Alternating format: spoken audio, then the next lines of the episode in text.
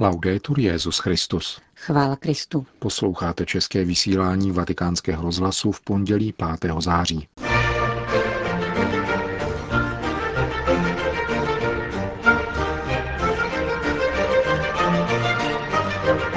Solidarita je příležitost, kterou dává dnešní krize, říká papež František ve videoposelství k zářijovému úmyslu a poštolátu modlitby.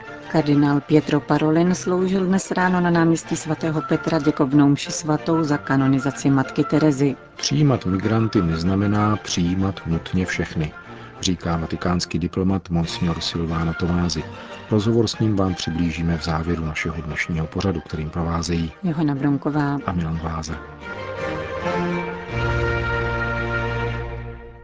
Zprávy vatikánského rozhlasu. Vatikán. Papež František v krátkém videoposelství představuje úmysl a poštolátu modlitby na měsíc září a vybízí k modlitbě za to, aby každý člověk přispíval k obecnému dobru a povznesení společnosti, v níž každá lidská osoba bude středem pozornosti. V krátkém spotu papež nejprve poznamenává, že lidstvo prochází krizí, která není jenom ekonomická a finanční, ale také ekologická, výchovně vzdělávací, mravní a lidská. Když se mluví o krizi, pokračuje papež, mluví se o nebezpečích, ale také o příležitostech. A za takovouto příležitost v krizi označuje papež solidaritu. Přijď a pomoz mi, říká.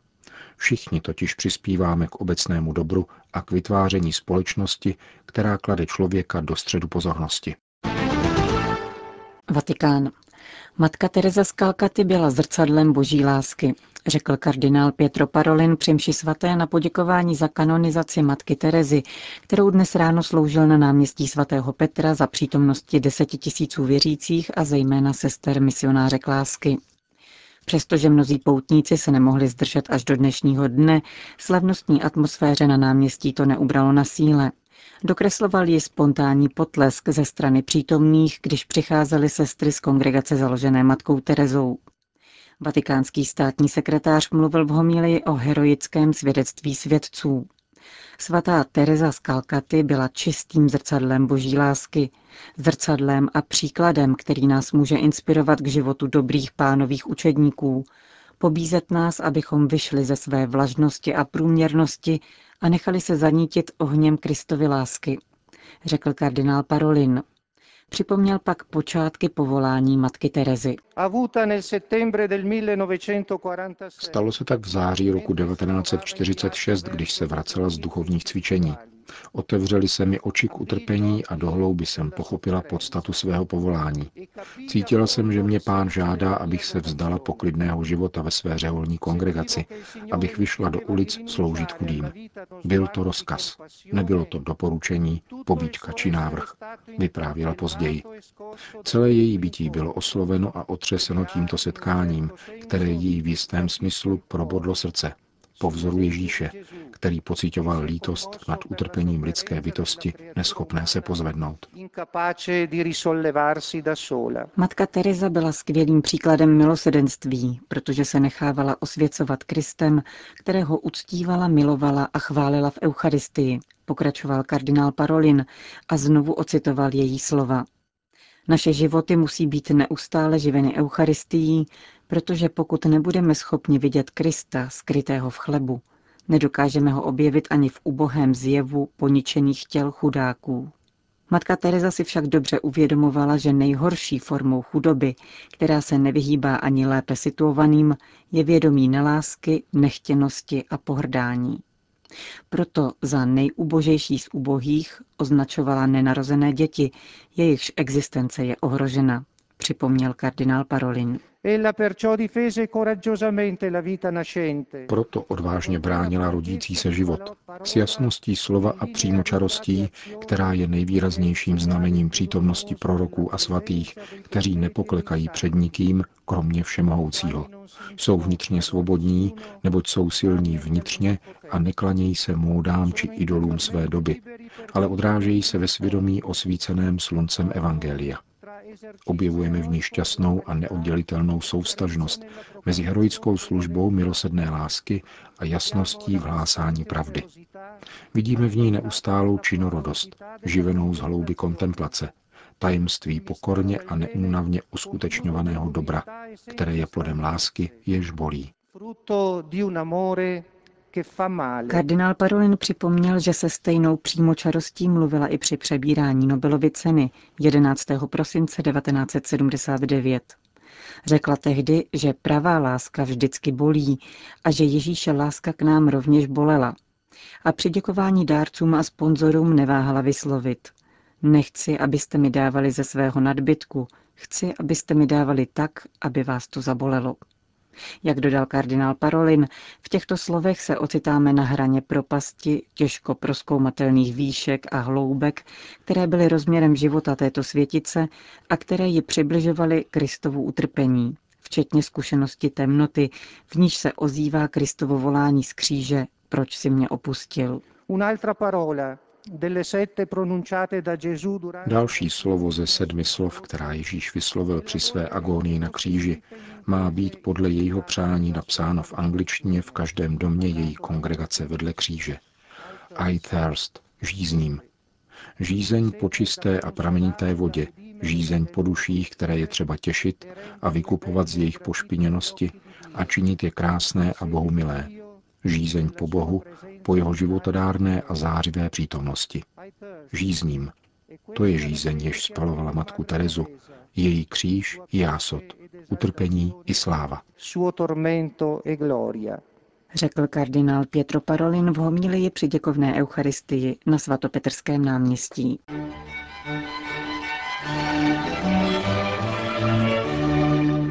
Indie. Kanonizace matky Terezy má široký ohlas v Indii.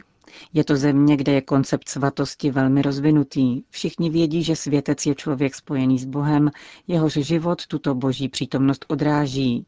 Všichni tedy dobře chápou, co se děje v Římě, když svatý otec prohlásil matku Terezu za svatou. Říká pro vatikánský rozhlas arcibiskup indického Vazaj Felix Machado. Zvláštním svátkem byl včerejší den pro všechny indické křesťany. Křesťané jsou nesmírně šťastní. Každá farnost, každé místo, i ve slamech je vyzdobené. Pro nás křesťany je to svátek, který si nemůžeme nechat ujít. Ve své diecézi jsem ve stejnou hodinu, kdy svatý otec předsedal obřadům ve Vatikánu, slavil mši svatou se všemi kněžími a všemi věřícími. Náš kostel je zasvěcen Matce Tereze a tak zmíníme pouze blahoslavená na svatá Tereza. Jaká je dnes situace křesťanů v Indii? Řekl bych, že se rozvíjí bez velkých potíží. Čas od času dojde tu či onde k nějakému incidentu, což jistě není milé, ale řekl bych, že církev dělá všechno, co je v jejich silách, aby ukázala, že křesťané mají zájem o tuto zemi. Chceme budovat náš národ a být důstojnými občany Indie. Proto ovšem také žádáme, abychom byli respektováni. Jsme tu jakožto katolíci, máme náboženskou svobodu, abychom žili jako katolíci, jako křesťané, jako Ježíšovi učedníci.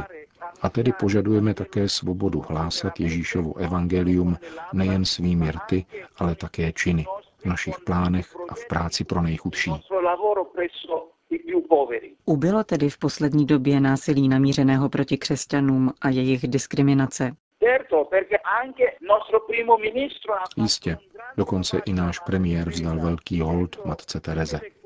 Mluvil o všem tom, co je pravda a co o ní víme. Ale důležité je, že to řekl všem. Pro nás to znamená důležitý krok ku předu, stejně jako oficiální delegace, která se zúčastnila kanonizačního obřadu matky Terezy. To je pro nás dobrá zpráva. Kroky podnikané současnou vládou jsou pro nás velice útěšné a dávají nám naději, že jednou budeme žít v Indii jako důstojní spoluobčané. Řekl pro vatikánský rozhlas arcibiskup Felis Machado z indického Vasai. Řím.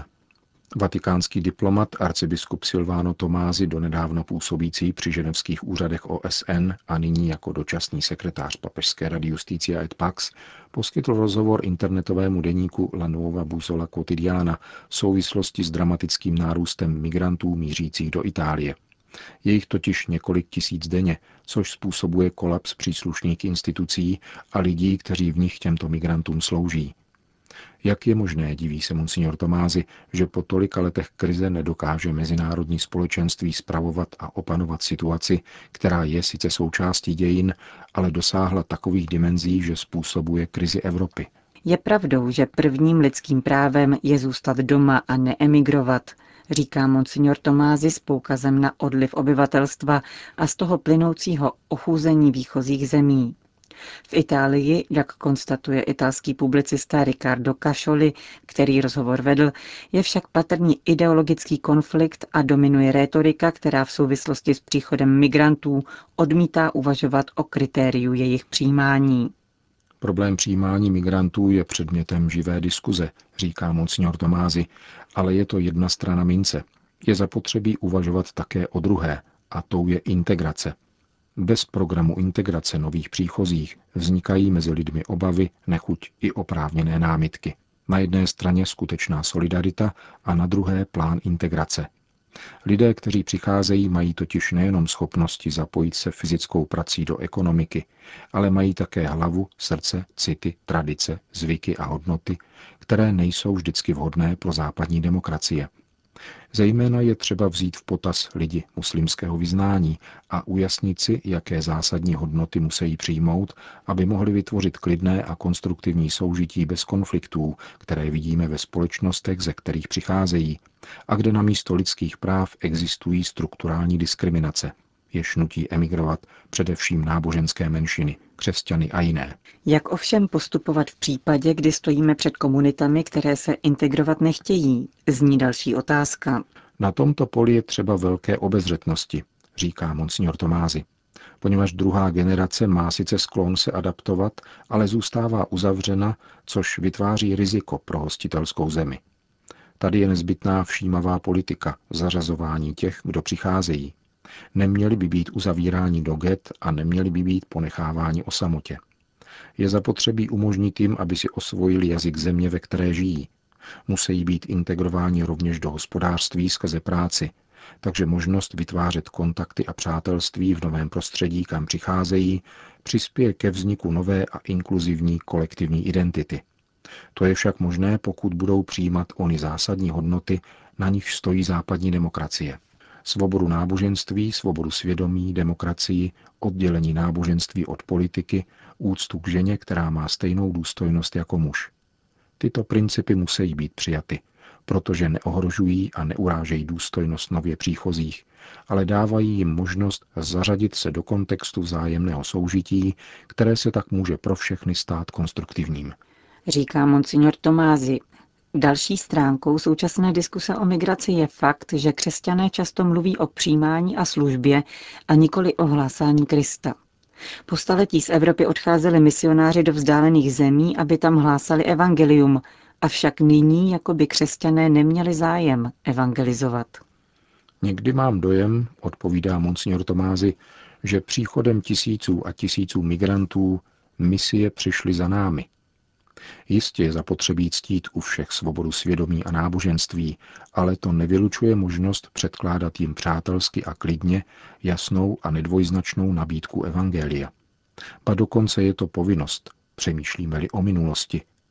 Do Evropy přece kdysi přicházely masy lidí, jež se dlouhodobým nasazením církve proměnili na křesťanské národy, které vybudovali katedrály a vytvořili spoustu uměleckých a kulturních skvostů. Opravdovou výzvou je tedy umět prezentovat kreativně a přesvědčivě svědectvím života a všestraností racionality osvícené vírou onu nabídku šťastného křesťanského života, který nejvíce a dokonale splňuje požadavky každého člověka. Je to otázka pro každého z nás. Máme ještě tuto vitalitu víry, zkušenost víry, která je schopna proměňovat společnost, jako tomu bylo kdysi v Evropě i na ostatních kontinentech? Říká monsignor Tomázy, bývalý představitel svatého stolce u ženevských úřadů Organizace spojených národů.